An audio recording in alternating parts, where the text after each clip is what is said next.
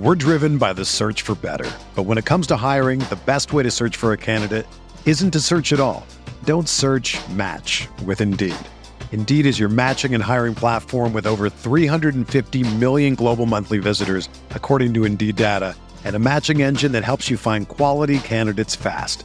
Ditch the busy work. Use Indeed for scheduling, screening, and messaging so you can connect with candidates faster. Leveraging over 140 million qualifications and preferences every day, Indeed's matching engine is constantly learning from your preferences, so the more you use Indeed, the better it gets. Join more than 3.5 million businesses worldwide that use Indeed to hire great talent fast. And listeners of this show will get a $75 sponsored job credit to get your jobs more visibility at Indeed.com slash BlueWire. Just go to Indeed.com slash BlueWire right now and support our show by saying that you heard about Indeed on this podcast. That's Indeed.com slash BlueWire. Terms and conditions apply. Need to hire? You need Indeed. This podcast episode is brought to you by Coors Light. These days, everything is go, go, go. It's nonstop hustle all the time. Work, friends, family expect you to be on 24 7. Well, sometimes you just need to reach for a Coors Light because it's made to chill. Coors Light is cold lagered, cold filtered, and cold packaged. It's as crisp and refreshing as the Colorado Rockies. It is literally made to chill. Coors Light is the one I choose when I need to unwind. So when you want to hit reset, reach for the beer that's made to chill. Get Coors Light in the new look delivered straight to your door with Drizzly or Instacart. Celebrate responsibly. Coors Brewing Company, Golden, Colorado. Support for this podcast comes from US Bank.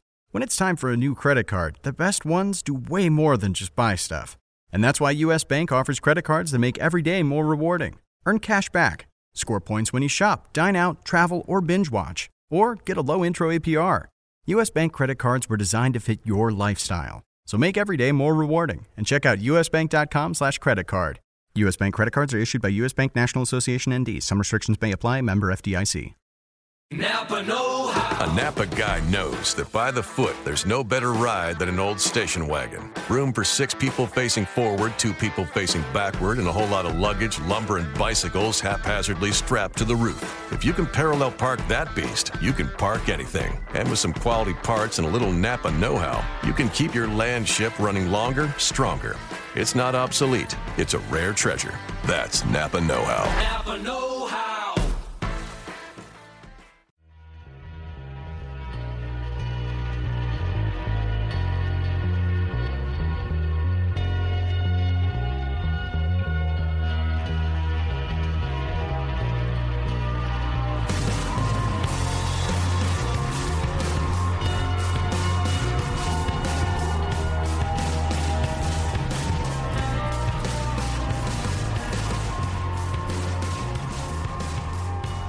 Welcome to the Tuesday RotoWire Fantasy Football Podcast. I'm Jake Letarski. You can find me on Twitter at JakeSki52. I'm joined today by Eric Caturia. You can follow him on Twitter at ETCat30. This is the first Tuesday podcast of the season. Once we get going and the uh, season gets underway here, we're going to be talking waiver wire pickups. But for now, we're going to kind of stock up our listeners with off-season knowledge, fantasy tips, tricks, and strategies. Uh, Eric, let's dive right in today. Uh, we got a big news, right? A, biggest news of the offseason, possibly uh, outside of the whole Deflategate thing, which I'm over. Uh, but Arian Foster signed with the Dolphins yesterday. Here, uh, that happened after yesterday's show. What was your initial reaction? My initial reaction. Let's see. Well, first of all, Houston and Miami essentially uh, exchange backfield, or at least uh, workhorses uh, Mm-hmm. in the offseason. But it, this just uh, tells me that after Miami saw him, you know, at, in March, in late March, they got to examine him and, you know, see how his health was and, you know, bring him in three months later, see how he is. And I think they felt comfortable bringing him in and knowing that he's going to be able to help them for most, if not all, of the season. Yeah, right on. I mean, uh, I am a little bit worried about any type of fantasy production from Arian Foster. I don't even know if he's some. He may be someone worth a late flyer in twelve team leagues, but he's not something that you can really count on. Because th- what this really tells me more is that Miami doesn't quite have the trust in Jay Ajayi or this year's first or not first round pick, but this year's draft pick Kenyan Drake here, and it, it looks like a mess of a committee that I, I don't even want to start to try to pick apart. Uh, yeah, I don't want to touch it really, but I mean, if if you already have your top two running backs in place and he's still sitting out there in say the eighth or ninth round, I mean, you're going to take a stab in the dark and you know hope he helps out your team. Correct? Yeah, yeah, absolutely. I mean, there's there's a chance there, of course, uh, with Foster specifically. He always carries an inherent injury risk. There's just not Yeah. a whole lot that can be done about that. There, I mean, the, the big thing. Uh, I, mean, one of the biggest risers of the offseason was Lamar Miller heading to Houston, getting a coach who at least potentially will give him the full wor- workload that he deserves. That never happened for Lamar Miller while he was with Miami. So I don't think fantasy owners can expect anything near past Arian Foster numbers, even if he does make it through the whole season healthy, because I just don't think that he'll get the workload there. Am I correct in assuming that? Yeah, I would say so. So when it comes to Arian Foster, though, he's 30, right? He's only four months older than Jamaal Charles. People don't really realize that, and Jamaal Charles is also coming off this, you know, pretty serious injury and another ACL tear. Um, I mean, everybody seems to have comfort that Jamaal Charles is actually going to have a stellar season again, or at least you know something up to his standard. Why can't uh, why can't you know Arian Foster do the same? Yeah, I mean, Arian Foster has had various like groin, hamstring, hip, Sure. those kind of injuries. I mean, I mean, they're Jamaal both- Charles blew out each of his knees. Yeah, so yeah. definitely, uh, yeah. I mean, they're not too far off in terms of injury risk. I guess that's one thing that needs but, to be but watched. the the thing is, like people are taking Jamaal Charles maybe late first, as early as the or late first round. Like, Mm-hmm. Uh, you you can get Arian Foster much later for less risk. Absolutely. I mean, I just think that the role has a lot to do with it. Right, Right, now, sure. Uh, looking at ADP, I mean, of course, it hasn't had time to react to the news yet. But uh, just for reference here, we're going to get all of our ADP data from myfantasyleague.com in case you're wondering there. But right now, Arian Foster, number 44 overall. I mean, number 44 amongst running backs, 147 and a half overall. So uh, still getting taken in a lot of your round, 12, yeah, round. in a lot of your 12 team formats there. So uh, worth a look possibly. But uh, like I said, Eric, we're going to talk a lot about waiver wire pickups in, Mm-hmm. in in the season. It's going to be the hottest place where you can come and catch all the waiver wire action The that you're going to need. Oh yeah, the hottest exactly. Uh, like like our, like my uh, I did a DFS pod with John earlier today, and he said that this is this is the pod that people would call the spicy meatball of the industry, something like that. But if you need to win your league this year, you got to tune into us every uh, every Tuesday. Right, it's perfect for your afternoon commute uh, back from work. Get a get, just get a quick refresher from us uh, with all the waiver wire information you need. We'll run down the top couple of pickups at each position, keep everything fresh for you, and hopefully uncover this year's Gary Barnidge and and those types of players. So yeah, uh, we were on him early and often last year. yeah, exactly. You, so Probably because you were the Cleveland Browns beat writer last the year. Browns beat writer. Uh, unfortunately, that situation hasn't improved a whole lot.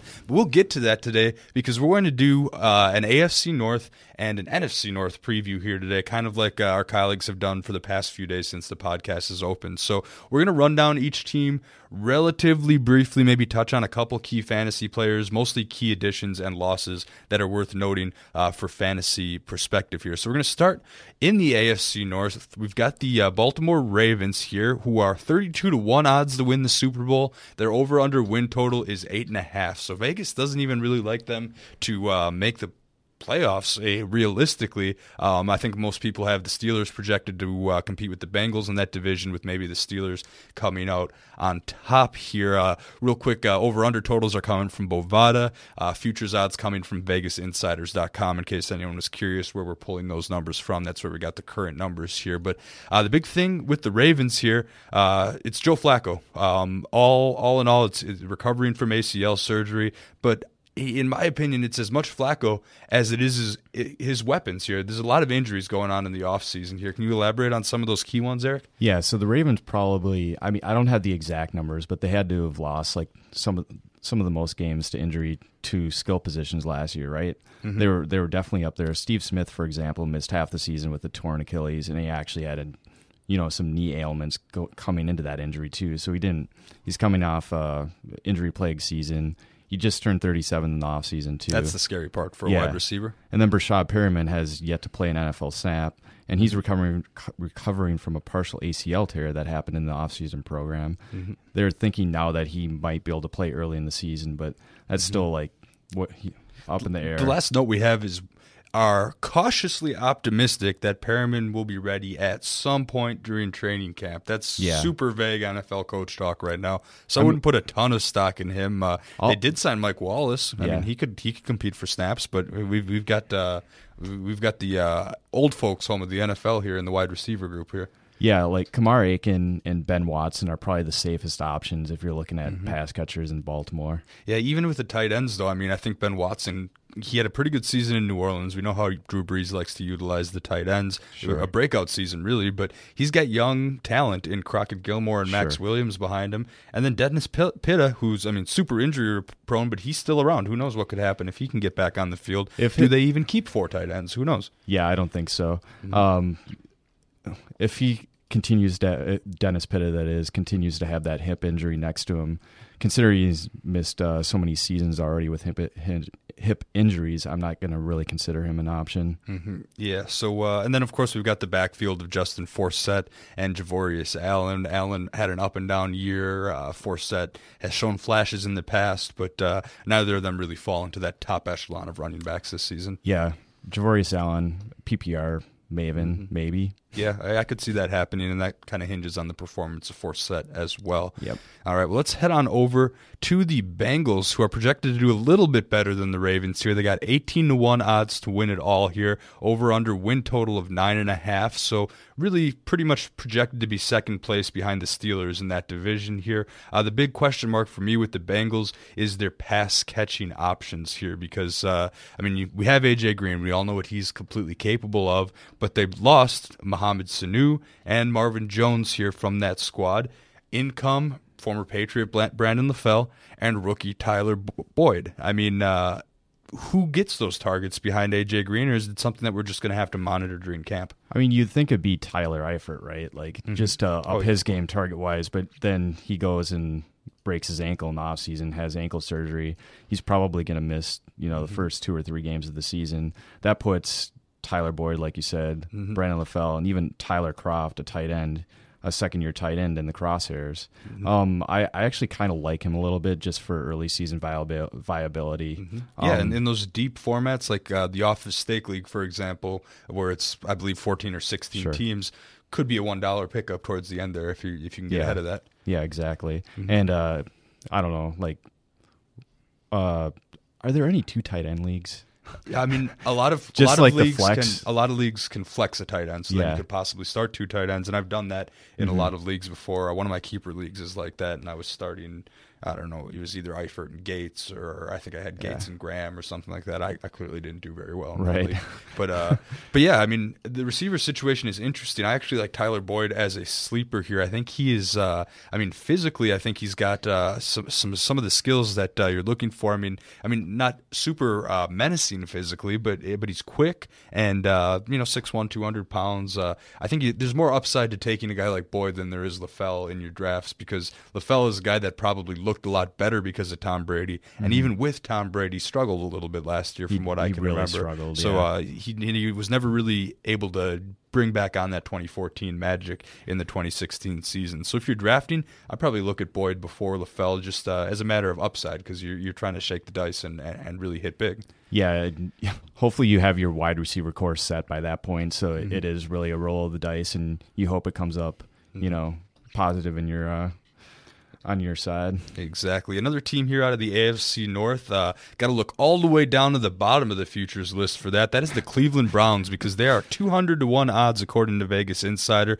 That's twice as bad as the next two teams, the 49ers and the Titans, who both sit at 100 to 1. But 200 to 1, that is absolutely brutal. And as you can imagine, their uh, over under win total here is a, uh, a meager four and a half wins. Like, I don't see it happening. yeah, four and a half One, wins is going to be lucky. I, I I think I might even take the under on that here. We've got nearly a complete roster revamp, and uh, really the most probably talented player on their entire roster, Josh Gordon, still hasn't been reinstated by the NFL, and there's really no timeline for that to happen. But uh, even even more importantly.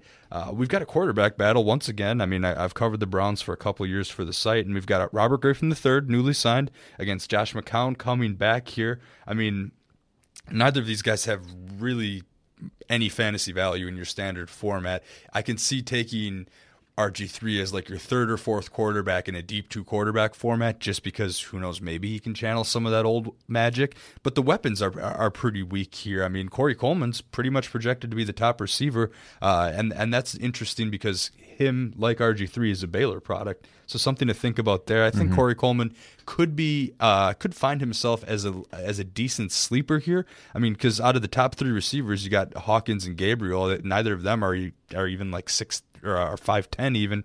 Uh, I mean, Coleman also kind of a little guy at five eleven. Man, the Browns I mean- like those short receivers here. How do you kind of see that fantasy situation playing out there? I mean, I don't, I don't even know or want to like think about taking Coleman. Like the the guys that I'm looking at, I guess in Cleveland, that I would actually consider are Gary Barnidge and Duke Johnson, Mm-hmm. if uh, if it's a PPR league. Um, I don't know if I really like um, Isaiah Crowell that much. Yeah, when it comes Crowell to is like kind of touchdown format. dependent and uh, Yeah, doesn't have the pass catching upside that Duke Johnson On, does. on the other hand, uh, Hue Jackson, the new coach there in town, uh, he actually has a pretty good track record of putting together solid two back backfields Mm-hmm. and having them play to their strengths. So I could see uh, Crowell, you know, being that Jeremy Hill touchdown guy, and Duke Johnson being the Giovani Bernard, you know, Mm-hmm. PPR man. I mean, for those opportunities to happen, though, they need to Yeah. somehow find their way to the Yeah. red zone, and whether it's least- McCown or Griffin, uh, that's a question getting. At least they have a good, a pretty good O line. Mm-hmm. Uh, I I know they did lose Alex Mack, which is pretty huge. Yeah. uh, that's going to be huge shoes to fill. I'm not actually sure who's taking on that, Mm-hmm. but yeah, I, and I would. I mean, if it comes down to RG three and Josh McCown, I'm. I think McCown's going to get that job. I just heard that. Mm-hmm. I've heard that RG three has had a pretty bad off season. Yeah, I mean, And McCown is at least has brings some experience to the Right. table, where RG three is kind of a wild card. I mean, there's just not a not a lot for an organization unless you think he's somehow going to be your future, which is maybe why Yeah. they signed him in the first place. I mean, I that quarterback position is going to be in limbo for them for years to come. I mean, also they drafted Cody Kessler. If anyone thinks that he's going to make an impact, I guess he's in the mix as well. Might rake Yeah. the roster probably inactive most weeks, I would assume unless one of those other top guys fizzles out there.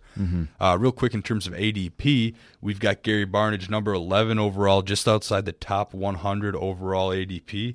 And then I'm looking here for Corey Coleman, 36 overall among receivers, actually a little bit higher, 86 uh, overall in ADP. So, uh, I mean, folks are optimistic on him. yeah, round. I mean, folks are optimistic taking him as a, a wide receiver three in some cases. Mm-hmm. I don't know if that's tough to tell. I want to see him have a good camp and maybe a decent preseason first there. Mm-hmm. Um, lastly, before moving on to the Steelers here, I look at this run defense here. They were pretty bad last year, and I think they might be the worst run defense in the league this Yeah. year. There's not much. There's a lot of youth, a lot of first and second year players on the defensive line and uh, and linebackers. Their outside linebackers are mostly pass rush specialists anyway. Unless Badger Joe Schobert can come in and really right the ship there, there's not a lot of run stuffing optimism in that. So that's going to be a matchup to target maybe in your week one DFS and and beyond as far as running backs against the Browns. Right. Just just just the fact that like uh the likes of Le'Veon Bell, Justin Forsett, and you know the combo in Cincinnati gets to face the, this team twice a year kind of gives them a little bump too. Yeah, all those guys get a bump in the rankings because of that for sure. I would agree with you there. Let's move on to the Steelers, the favorites for the AFC North here. They are 12 to 1 odds to win it all this season. And of course, their over under win total projected to win the division here over under 10 and a half wins for the Steelers here. There's a there's a there's been some bad news in the offseason, but there's also a lot to like about Le'Veon Bell, who's going to be returning from a uh, MCL injury, so he expects to be ready for the start of the season. Uh, the big the biggest news I think out of Pittsburgh is uh, Martavis Bryant being suspended the whole year. Uh, I'm seeing a lot of cheat sheets, some very opinion, uh, very varying opinions here. But in your opinion, Eric, does this make Antonio Brown the number one overall player in fantasy? Yes. No matter the format. Mm-hmm. Like, PPR or no? PPR or no? Doesn't I- matter. I don't. I don't. I. If I have the number one pick, I'm going for him. Mm-hmm. You know, like his volume is just ridiculous. Yeah, his I mean, volume that makes his over floor so targets. high. The floor is so high. You can't really get a better. Like he's gonna. He's he's a pretty good bet to actually break the reception record, which was what like 136, something like that. Yeah, something ridiculous Yeah. like that. I mean, which the is guy's incredible. Yeah, so I mean, he has to be taken at the top of drafts. Uh, a, of course, a huge PPR Plus, he gets beast. to, he gets to play with Le'Veon Bell. Like he's going to be open all the time. Who, yeah, who Le'Veon Bell, I think, is uh, one of the top running backs according to my fantasy league. He's actually the top running back. A lot of people, RotoWire tends to lean towards Todd Gurley in this uh, in this battle here, but Le'Veon Bell, number one running back in terms of IDP, or I'm sorry, ADP. But uh, we can see the trend shifting away from running backs because even though he's the number one back, his ADP is only 4.87 here on my fantasy league here. So uh, still a first round pick, Le'Veon Bell, but you're going to have two Steelers in the uh, in the in the first round of pretty much every fantasy draft this year here. Uh, But without Martavis Bryant here, can Markus Wheaton actually come in and be a decent receiver? I mean, a lot of people had high expectations for him. Can he deliver? I don't have a lot of confidence that he will. I think that okay in his career he has seven touchdowns on 103 receptions. That's a pretty bad like touchdown to uh, catch ratio uh, or percentage rather. Um, I'm I'm actually looking at Ladarius Green as the you know Number I guess var- var- well variable third option. And, you know yeah, after the I, I think of Le'Veon Bell two. as the number Yes. two pass catcher in that offense because of the sure. screen game. So I, I would look first at Ladarius Green, um, making a pretty decent impact. Mm-hmm. But also, like if I'm looking at the wide receivers, I actually like Sammy Coates. I know he only played in, I believe, two games last year and had one catch, uh, something like that. Mm-hmm. Um, but anyway, in college, uh, 21 yards per catch, uh, 13 touchdowns on 82 catches, which is nearly 16% of his receptions went for TDs. He's just a playmaker, and th- that's approaching like Rob Gronkowski in the NFL, who's scored 17% of on 17% of his catches. Yeah, I mean, comparing the two might be a little No, bit no. of a stretch. No, no, I'm just no, I know what you like, mean, but like numbers like, wise, yeah, numbers Yeah. wise, exactly. Uh, so I mean, uh, worth a one or two dollar buy at the end of an auction. Yeah, for sure. That's probably the territory I'd put him in as well. And Uh, and you like yeah, he, you're gonna take Markus Wheaton in probably the ninth round, Mm-hmm. whereas you can get him, you know, just a flyer with your last pick. Yeah, now now heading into 2015, a lot of fantasy cheat sheets saw Big Ben number one overall. Now he will lose Martavis Bryant this year, but he picks up Ladarius Green, and I'm seeing him number six overall in terms of ADP, just outside of the top number six for quarterbacks, just outside of the top 50 overall here. I actually think that he might be a little bit undervalued in that type of format. There's always a little bit of an injury risk, especially as he gets as he gets older here. But I, I just think the weapons around him and Exactly. hey, you get passing Right? yards and touchdowns even if you're dipping on, and dunking screens. So I, I Right. think he can be a, a very valuable fantasy quarterback. I never am going to advocate stretching for a quarterback in a draft, but I think you can get Roethlisberger at, at a mighty good value this season. Yeah, just circling back to Markus Wheaton too, or sorry, Sammy Coates. Like, who who's the best bet in that offense to take on Martavis Bryant's like big playability? I mean, Antonio Brown is the first choice, but Coates is a burner. Like, he's going to be open. Yeah, and I mean he, physically, I think I feel like he's a little bit closer to Bryant than than maybe a Markus Wheaton. Yeah, exactly. Just uh, with the skill set that he brings to the table. So, uh, I mean, Pittsburgh is going to be a team that's going to get a ton of traffic on Sunday Ticket this year because there's going to be a lot of fantasy shares all across the board. There's no doubt about that. And did you see the uh, comments in the offseason too by Coach Mike Tomlin and Ben Roethlisberger? Uh, they said that they're going to go for two more often. Go that's for just, two more That's just more. I mean- that's just more points. Yeah, just yeah, pile it on fantasy wise. I mean, that could be a ruse. You never know, but uh, you know, sometimes some teams don't joke about that. So there's Yeah. always a chance here. Uh, all right, well, uh, we've got the AFC North covered here, Eric. Let's go ahead and move on to the NFC North, a division that has been only mildly competitive over the past few years, with the Packers essentially dominating things there. Uh, looking at the odds here, we've got the Bears at sixty to one to win it all. Sixty, that's six zero, not sixteen. You definitely, I'm not crazy here. And then you've got their over under wins for the Bears. Vegas projecting a little bit of an improvement, but. Uh, over under seven and a half wins for the Bears. So they're, they're looking like they're just going to uh, miss the playoffs a little bit based on those projections here. I look at the Chicago Bears roster here, and I just don't really see a place where they've gotten better. I mean, maybe a couple of the defensive spots. I think they're yeah, maybe the linebacking core has gotten a little bit better. Uh, Yeah, with Trevathan. sure. With Trevathan, and Jerrell Freeman. Yeah, I Yeah. mean, yeah, those guys are going to make uh, the the inside linebacker core is pretty good now. the- yeah, the run defense has been an area of weakness for them the last few years, but that's uh, so that's one area where they could improve. But they lose veteran leader Matt Forte, and you're up to the likes of Jeremy Langford and Ka'Deem Carey, both popular waiver wire picks last year uh, after uh, Forte kind of uh, you know went down there. But uh, we're up to those guys to carry the backfield here. Jay Cutler's still your quarterback. You do have Alshon Jeffery, and you're getting Kevin White essentially back after not having him any this season. Do you kind of see this offense improving at all, or is it more kind of stagnation? I guess.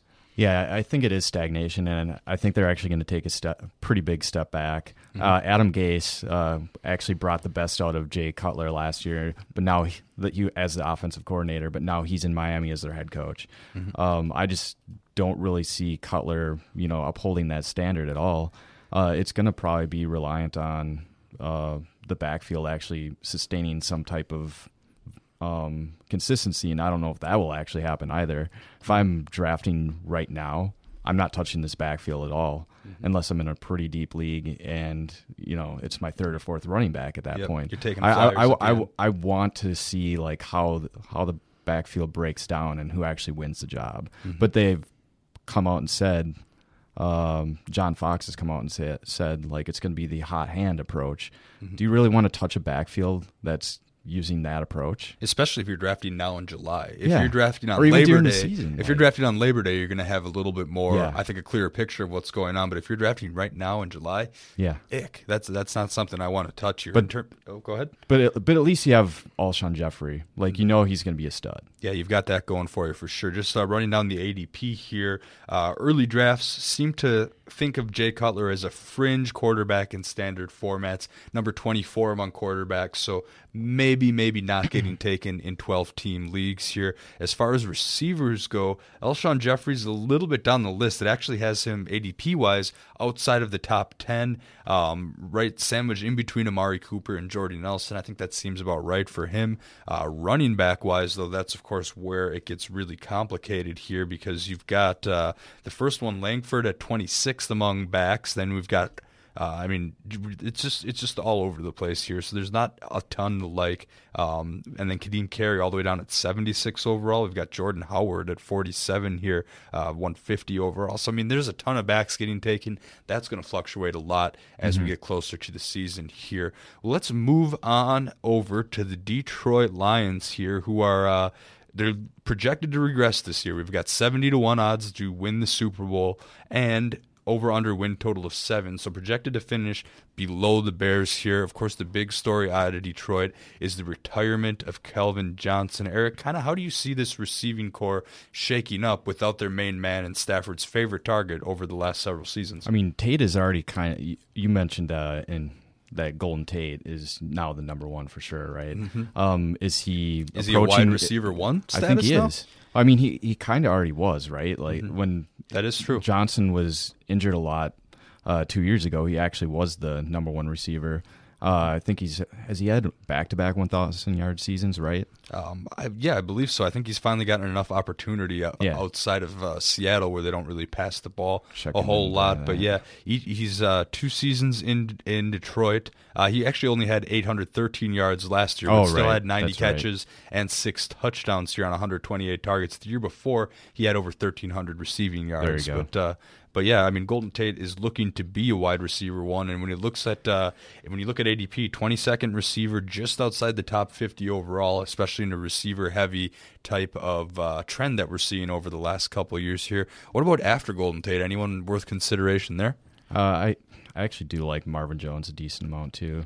Um, just the volume uh, left aside by Calvin Johnson being gone, it's going to go in his hands. It's going to go in Ebron, Eric Ebron's hands. Um, I mean, b- among the two, like Ebron hasn't really proved it yet, whereas Marvin Jones does have a track record in Cincinnati. Mm-hmm. Yeah, I'd originally been optimistic about rookie Corey Fuller, but uh, Mm-hmm. he had foot surgery a couple weeks back and doesn't really have a timetable for return. So if you're drafting right now, he's an incredibly wi- risky pick that you probably want to stay away from. Maybe grab on the waiver wire later on. I- You know, Ebron's been a sleeper for so long. Maybe he has a chance to get it together this year. He just needs to get some of those red zone targets there. I think that's uh, one of the things that's been limiting him uh, at least a little bit so far here. I mean, yeah, these Lions uh, looking like regression, and when you look at their additions and subtractions, uh, you know they still have a couple very talented players on defense. There's no denying that, but offensively, they they might have a harder time scoring this Yeah. year. Um, so you is Ameer Abdullah a consideration for you? Uh, Ameer Abdullah absolutely would be PPR, in right? consideration. Like, I that- mean, either or, really. PPR. I mean, behind him is Stevan Ridley and Theo Riddick. Uh-huh. Riddick provides fleeting value in PPR formats, but that's really hard to uh, really pin down, I guess, uh, for the Right. Lions here. Stevan Ridley. I don't know. That's a wild card for me. I don't really see him threatening Abdullah a bunch. I think Ridley was a player that uh, a, coach like Bill Belichick could get the most out of, but in a new uh, in a new scenery, like a change of scenery here behind a uh, what is appears to be a number one back. I don't think we can get a whole lot or have high expectations for Ridley this year. I mean, Abdullah though. I mean, fantasy owners aren't necessarily super high on Ameer Abdullah yeah, he's here. 29th overall. Yeah, exactly. Uh, still inside the top 100 overall, so he'll be taken as uh, an RB2, RB3 for a lot of owners, but, uh, you know, not with a ton of confidence there. So uh, definitely going to take a cautious approach with the Lions this year. The only real safe bet, I think, is Golden Tate. Right, I mean- exactly. I mean, there's a place on fantasy rosters for Stafford as well, but without Johnson, don't ex- don't expect those numbers to necessarily yeah, it doesn't have that increase. fail-safe option anymore. Some of you can just chuck it up it to Yeah. in the red zone here. Uh, well, another team in the NFC North that's worth taking a closer look at this year is a team projected to get a lot better from last year, and that's the Minnesota Vikings. Twenty to one odds to win the Super Bowl. That was a little bit surprising to me. I, I didn't quite see that coming, but they have a pretty strong defense and are only improving. Uh, they're looking at uh, over under win total of nine and a half. So uh, kind of a wild card playoff team, Right. but not expected to win the division here. Uh, what's changed so much about the Vikings that has given them all this momentum? Uh, what what has changed? Yeah, I I, mean- I, would say it's lo- just, Or- or just- another another year of Teddy Bridgewater, Mm-hmm. you know, leading the offense. Uh, I know AP is a year older, but until he actually, you know, is not AP or looking like 80 AP anymore, I'm gonna grab him in the first round, like Exactly. early. That kind of leads me into the next question I was going to ask is I mean, AP's getting up there now. Yes. Can we still count on is he still classified as RB1 status? He's 31, past that past Like- that dreaded age of 30 for running backs and he's had quite the workload here. Yeah. I mean, is is he still RB1 status? Yeah, he is. He, mm-hmm. He's a physical specimen. I think. It, I think he's just going to buck all trends. Honestly, mm-hmm. like I, I think you could see him being in an RB one for another two or three seasons. Mm-hmm. Like I, I'm, don't think it's out of the realm of possibility. I know he has a lot of work, uh, mm-hmm. or a lot of reps on him, but I, I like I, I hate saying it because I can't stand the Vikings at all. But Yeah. Well, we're not going to let that get in the way too Right, much right, here at the show here, but uh, let's look at the numbers. AD, or I'm sorry, AP's ADP. There's a lot of uh, A's and P's, and P's in that sequence here. Yep. But looking at uh, just under 16 for ADP, so a early second round pick, still an RB one for most people because he checks in actually behind Lamar Miller, just ahead of Devonta Freeman. I actually would bump Devonta Freeman up ahead Yeah, on this list probably. I, I think I'd rather have. I mean, well, let, well, let's do Would You Rather, um, and see where we cut it off. I mean, I think we can both safely say that we want we would take uh, Bell and Gurley over AP. Uh, AP or Zeke Elliott. Uh, Elliott's just going to have a massive amount of carries. So All right, yeah, AP or David Johnson. David Johnson. AP or Lamar Miller. Uh, that's I'm getting. That's where it starts to get hazy. Yeah, exactly. Mm-hmm. I, I mean, like like you said, I, I would probably switch uh, Devonta Freeman and Lamar Miller in this Mm-hmm. list and still have Adrian uh, f- sixth, sixth overall. Okay, yeah. So, but so you're saying you'd have AP or you'd have you'd have Freeman over have- AP. yes. Uh, AP over Miller. Yes. Okay, I would, I would, I think I'd take both Miller and Freeman ahead of AP, but I definitely put AP ahead of Jamaal Charles, Mark Ingram, Doug Martin. If uh, if Lamar Miller had that track record, I would agree with you. But Mm-hmm. he, he, we we haven't seen him really have a huge workload in his career. It's always been in the, you know, hovering around 10, 11 touches See, max. personally, for me, I find that lack of a workload as a as Yeah. a benefit because Sure. he hasn't had that wear or tear on his body. So that's I'm a big Lamar Miller fan. You'll probably hear me talk about it a lot in the preseason uh, pod. I think I mean, when I- it's all I- said and done, he could end up if anything happens to these top these top backs because I mean we saw with last year's first rounders how many injuries happened, kind of pushing the trend towards first round wide receivers here. But if we get a couple injuries here, Lamar Miller could finish the season as a top three back. I think Yeah. that is his ceiling, and, and that that could very well I mean- happen here. He needs things to fall into place, of course, Right. but he's going to finally get that workload that he deserved while he was in Miami, and Right. that could be huge things because of his talents in and in his variety of skills that he can bring to a fantasy uh, a fantasy unit. He can carry a fantasy team to a title this year. I mean, I'm I'm all I'm I'm with you totally. I'm Mm-hmm. like looking at this list. Uh, I roughly put him at seventh overall, so I'm Mm-hmm. I'm pretty huge on him too. Yeah, and that that's his highest standing ever. Yeah, things get cloudy there at the six, seven, eight running backs, Right. as as you would expect uh, Yeah. on any year to year basis here. Well, let's wrap up our analysis of the NFC North with the 13 time world champion Green Bay Packers. The Green Bay Packers somehow New England still has the best odds to win the Super Bowl at 15 to 2, but the Packers check in tied with the Seahawks 10 to 1 odds. Uh, just for reference here, we got the Panthers at 11 to 1 and the Cardinals here at 12 to 1 tied with the Steelers who are also 12 to 1. So the Packers second best Super Bowl odds this year. Over under win total 10 and a half, I believe. Uh, I haven't seen an over under higher than 10 and a half. You got all those uh, usual suspects at 10 and a half here. So, I mean, Packers made a run last year uh, without Jordy Nelson, who they lost in the preseason with an ACL injury.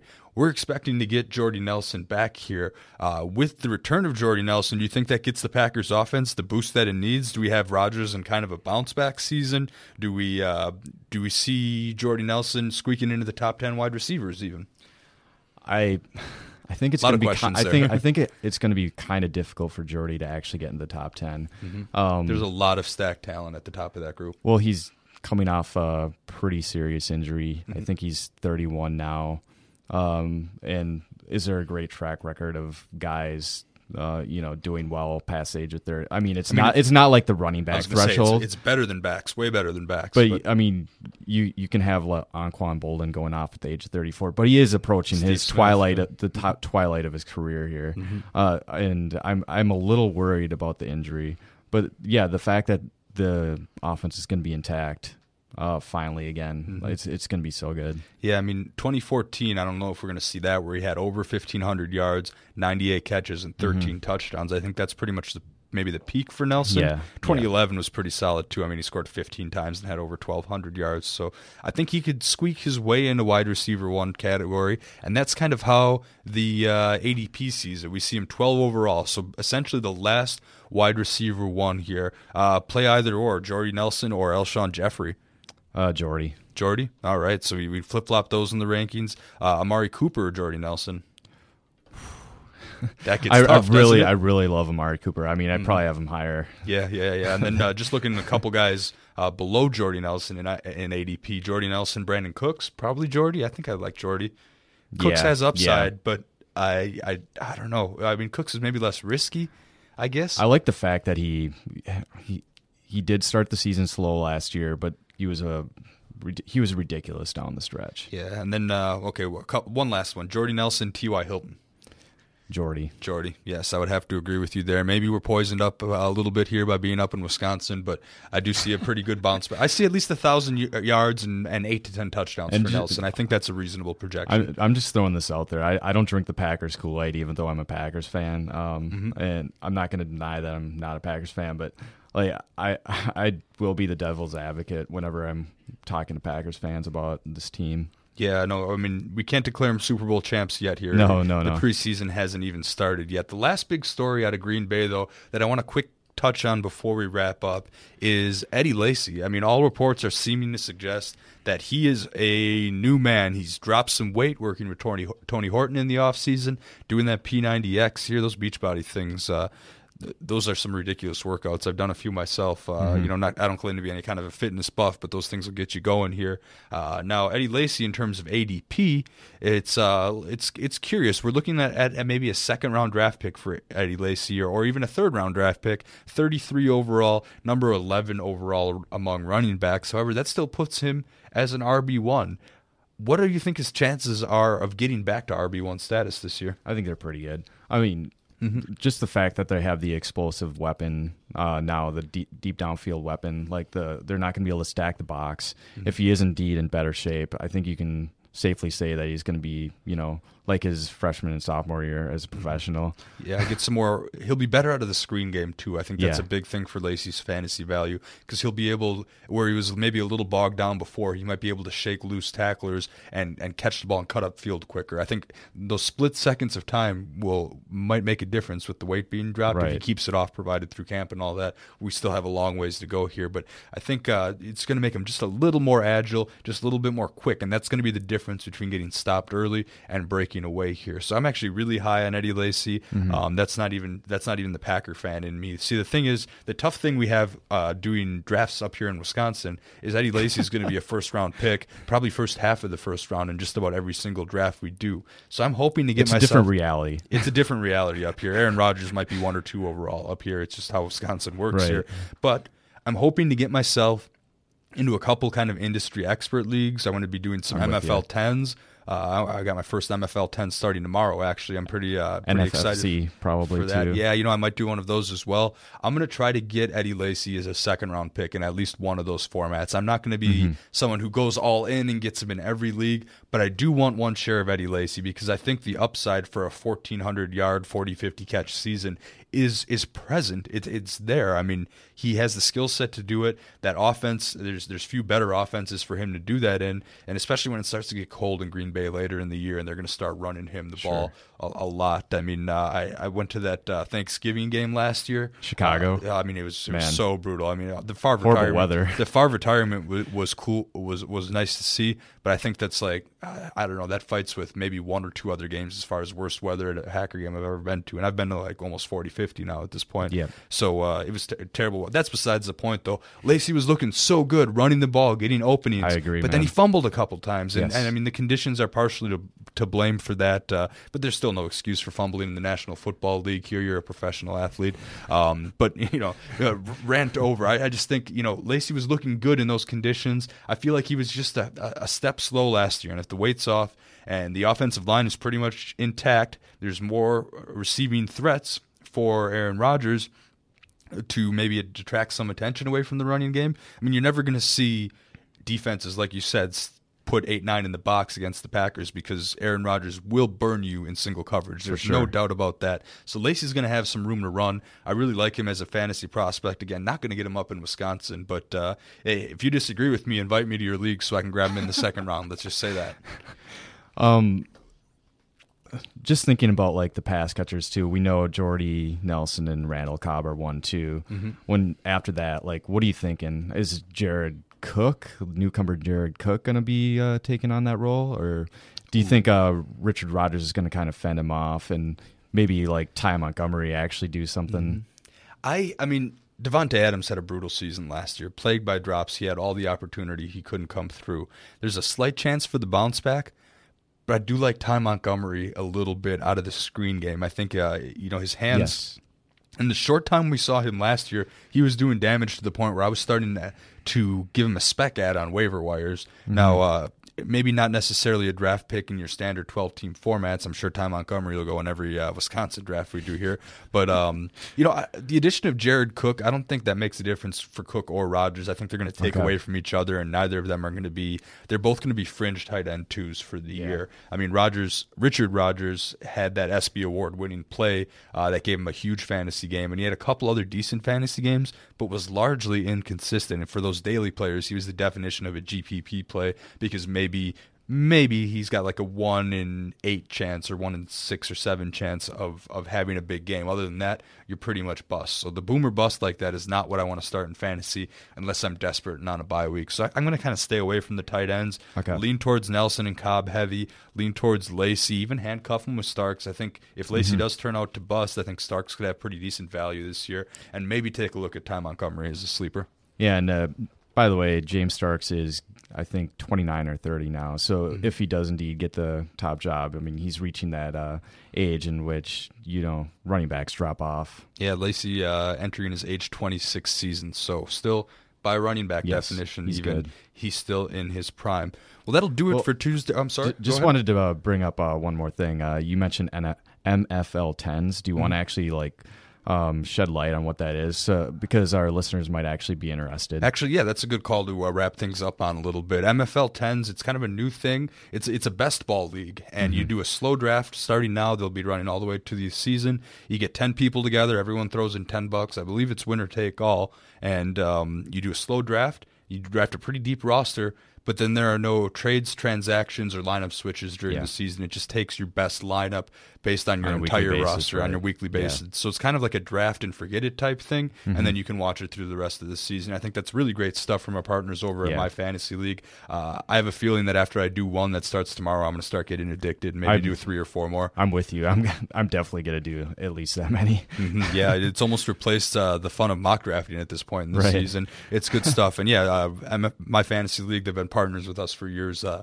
very good, reputable organization. So you want to check them out. Really easy to join, draft, set up, everything like that. Honestly, so honestly, if you just do like one draft per week, you're probably gonna hit, you Mm-hmm. know, uh, on one of those, if not more. Mm-hmm. You know, by the by the end of the season. I mean, and ten dollars is. I mean, how many people are spending double, triple, quadruple that? Even Uh, a lot more on daily fees, yeah. in entry fees on daily this Sure, year. So yeah. you know that'll kind of get that fix, uh, scratch that itch for you a little bit earlier in the season here. Well, that'll wrap it up for the Tuesday RotoWire Fantasy Football Podcast. Here, uh, we're going to be talking waiver wire in season, but until then, we're going to be talking pre-draft strategy here. Uh, real quick, a reminder to check out RotoWire.com free for ten days by going to RotoWire.com/pod. That's RotoWire.com slash pod. Once again, I'm Jake Letarski. You can find me on Twitter at JakeSki52. And over here, I'm Eric Caturia, and you can find me on Twitter at E etcat30. John and Joe will be back with you on Wednesday. Whether you're a world class athlete or a podcaster like me, we all understand the importance of mental and physical well being and proper recovery for top notch performance. That's why I'm excited that Unifyd Healing is sponsoring podcasts on the Blue Wire Network. Unifyd Healing is a new and super innovative global network of wellness centers powered by Energy Enhancement System, or EE System. If you haven't heard of the EE System yet, then you'll want to listen up. This technology promotes wellness, deep relaxation, purification, and rejuvenation. Wherever you are across the globe, access to a center is easy and affordable. Interested in experiencing the EE System technology for yourself?